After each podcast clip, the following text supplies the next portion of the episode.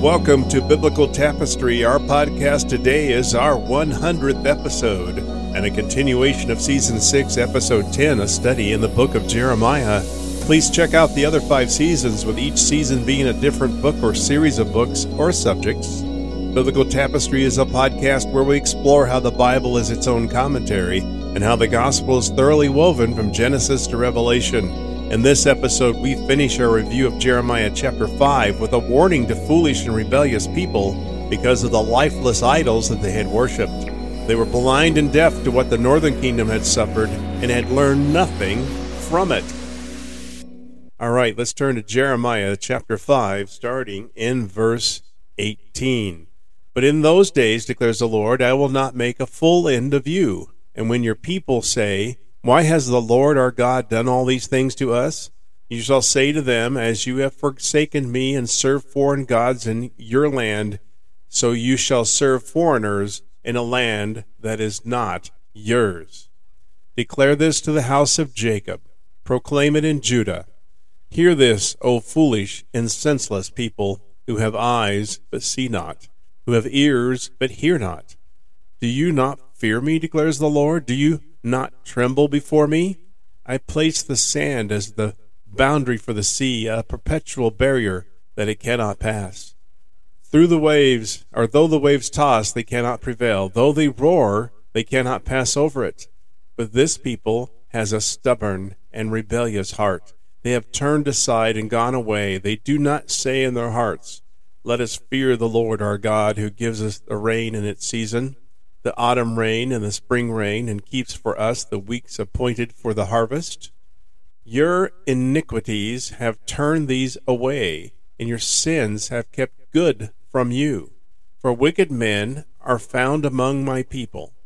They lurk like fowlers lying in wait. They set a trap. They catch men like a cage full of birds. Their houses are full of deceit. Therefore they have become a great and rich, and they have grown fat and sleek. They know no bounds in deeds of evil. They judge not with justice the cause of the fatherless to make it prosper, and they do not defend the rights of the needy. Shall I not punish them for these things, declares the Lord? And shall I not avenge myself on a nation such as this? An appalling and horrible thing has happened in the land the prophets prophesy falsely, and the priests rule at their direction. My people love to have it so. But what will you do when the end comes? All right, back to verses 18 and 19. But even in those days, declares the Lord, I will not make a full end of you. And when your people say, Why has the Lord our God done all these things to us? You shall say to them, As you have forsaken me and served foreign gods in your land, so you shall serve foreigners in a land that is not yours. Now, we had looked briefly at verse 18 in the last episode, but the note of hope that God gives Judah is that the destruction coming will not be total. Once the invasion from Babylon begins, the people of Judah are perplexed. Even after all the warnings, the centuries of warnings that they had had, they will naturally ask, why? Why is this happening to us? Judah was the one bringing judgment down on themselves, but they don't seem to accept the blame. God's purposes were to bring his people back to himself, uh, to be redemptive and not vindictive. Even on the temple grounds, the idol worship had invaded every aspect of life of these people.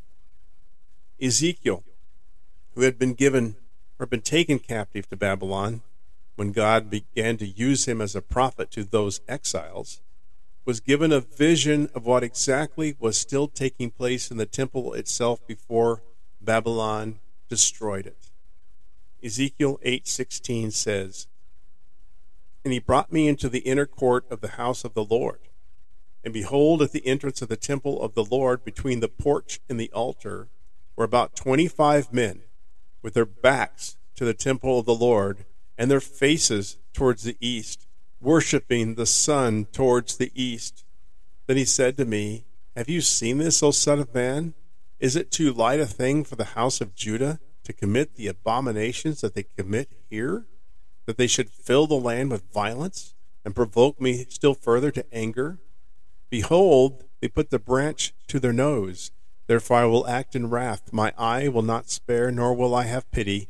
Though they cry in my ears with a loud voice, I will not hear them.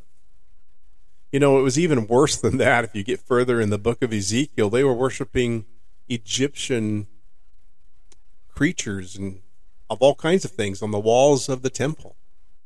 So, with bitter irony, God freed them to worship their worthless gods on a foreign soil. They will no longer pollute the promised land with these abominations until God has worked that out of the people with 70 years of captivity. Now, an aging Daniel prays for his people's return as he was reading the writings of Jeremiah. One year after the great Babylon was conquered by the Persians. In Daniel chapter 9, verse 1, it says, In the first year of Darius, the son of Ahasuerus, by descent a Mede, who was made king over the realm of the Chaldeans, in the first year of his reign, I, Daniel, perceived in the books the number of years that, according to the word of the Lord to Jeremiah the prophet, must pass before the end of the desolations of Jerusalem, namely seventy years. Now, back down in Daniel 9, verse 17.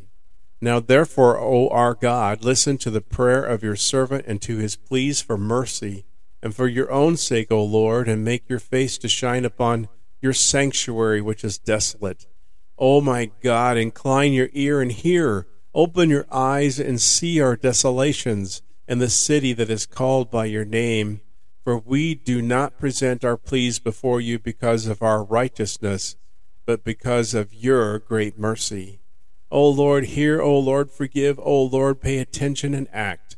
Delay not for your own sake, O my God, because your city and your people are called by your name. Seventy years had been ordained to cleanse the people from these egregious sins. All right, verse 20. Declare this in the house of Jacob, proclaim it in Judah. Hear this, O foolish and senseless people, who have eyes, but see not, who have ears, but hear not.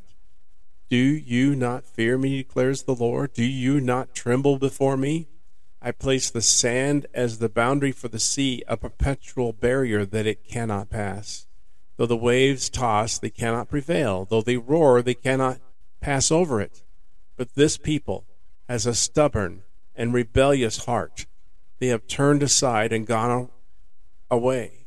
They do not say in their hearts, Let us fear the Lord our God, who gives the rain in its season, the autumn rain and the spring rain, and keeps it for us the weeks appointed for the harvest.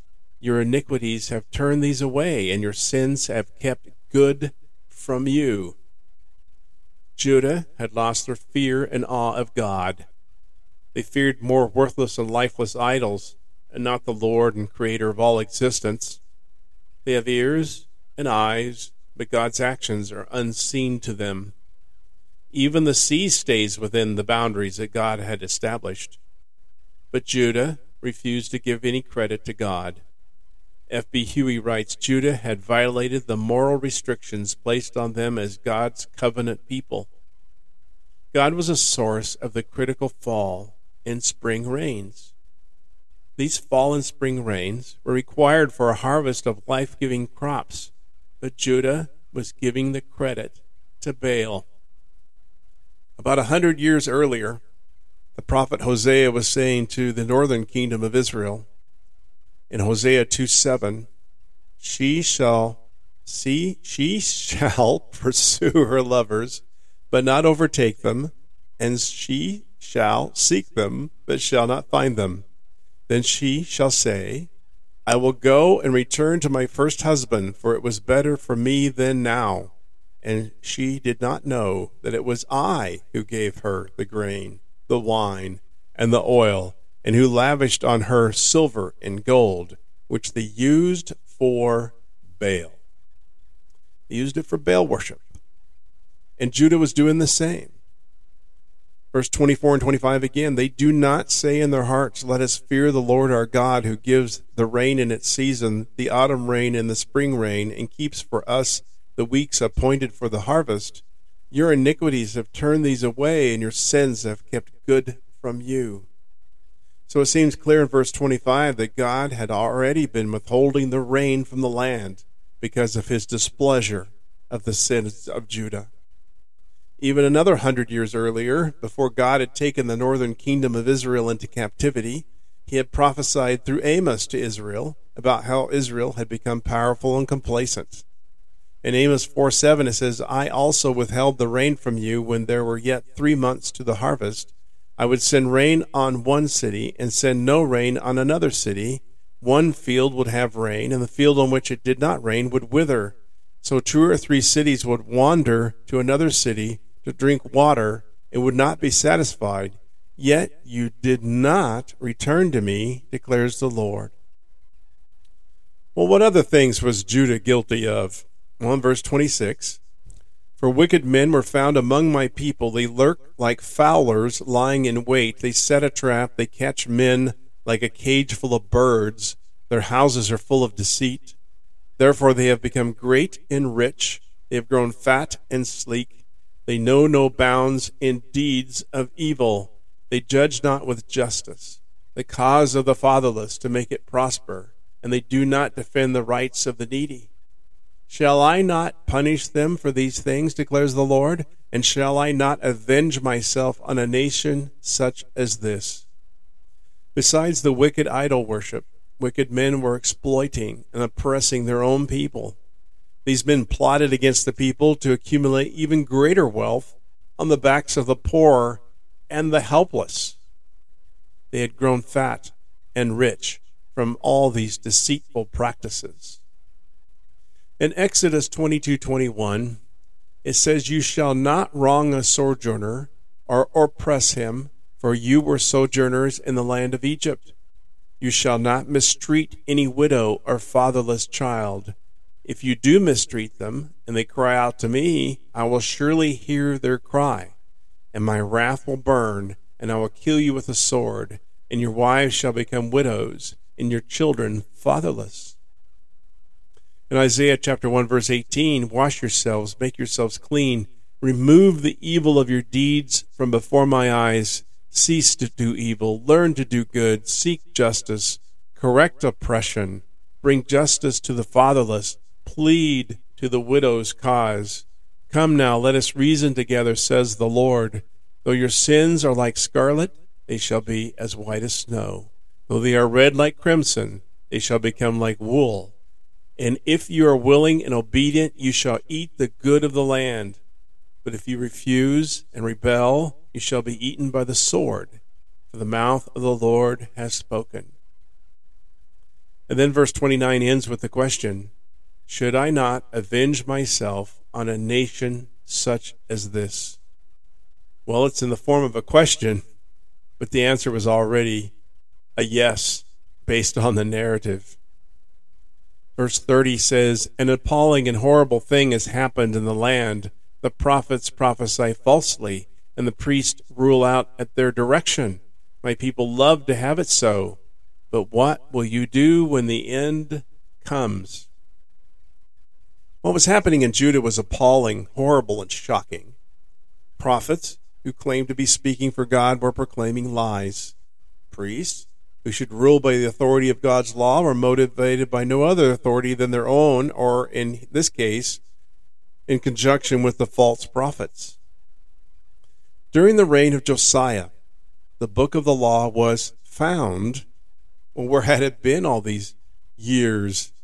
Had the evil priest hidden it during the horrific reign of Manasseh, which was Josiah's grandfather? So, at the very beginning of Jeremiah's ministry, in Josiah's 18th year of king of Judah, he sent his secretary, Shaphan, to the temple to count the money brought into the temple while Josiah had workers repairing the temple from neglect. While there, the high priest gave him the found book of the law, and we pick up here in 2 Kings chapter 22, verse 8.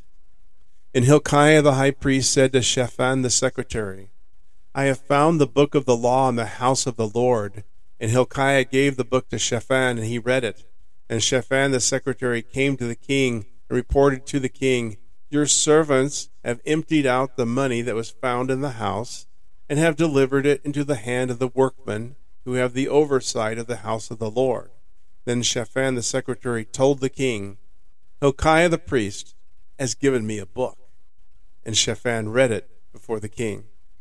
When the king heard the words of the book of the law, he tore his clothes. And the king commanded Hilkiah the priest, and Ahikam the son of Shaphan, and Achbor the son of Micaiah, and Shaphan the secretary, and Asaiah the king's servant, saying, Go inquire of the Lord for me and for the people and for all Judah concerning the words of this book that has been found. For great is the wrath of the Lord that is kindled against us, because our fathers have not obeyed the words of his book to do according to all that is written concerning us. But these reforms would only last as long as Josiah ruled, and he would only have about 13 more years until he was killed in battle. And we will tie that into a very good series of uh, episodes coming up. Verse 31 says, The prophets prophesy falsely, and the priests rule at their direction. My people love to have it so, but what will you do when the end comes? The people of Judah love to be led by corrupt leadership. F.B. Huey also writes Wickedness can so sear the conscience that sin has no limits. Human nature has the propensity for falsehood. And I'm sure you understand this. We have a love for the sensational regardless of the truth that is found. In Matthew 27 20, now the chief priests and the elders persuaded the crowd to ask for Barabbas and destroy Jesus. The governor again said to them, Which of the two do you want me to release for you? And they said, Barabbas. And Pilate said to them, Then what shall I do with Jesus, who is called Christ? And they all said, Let him be crucified. And he said, Why? What evil has he done? But they shouted all the more, Let him be crucified. If the choice was to be made for one to be crucified, the mob prefers to free Barabbas. And it says again, But what will you do when the end comes? What will these people think as their temple and their city begin to lie in ruins? In our next episode 11 of season 6, we'll begin chapter 6, where Jeremiah describes vividly the coming siege of Jerusalem. I hope you'll follow season 6 as we continue to follow the career of Jeremiah and the historical accounts around his ministry. Biblical Tapestry is available on Facebook and in, on Instagram, and I encourage you to please like and share this podcast to you if you've learned something, something new about God's Word. May God bless you this day.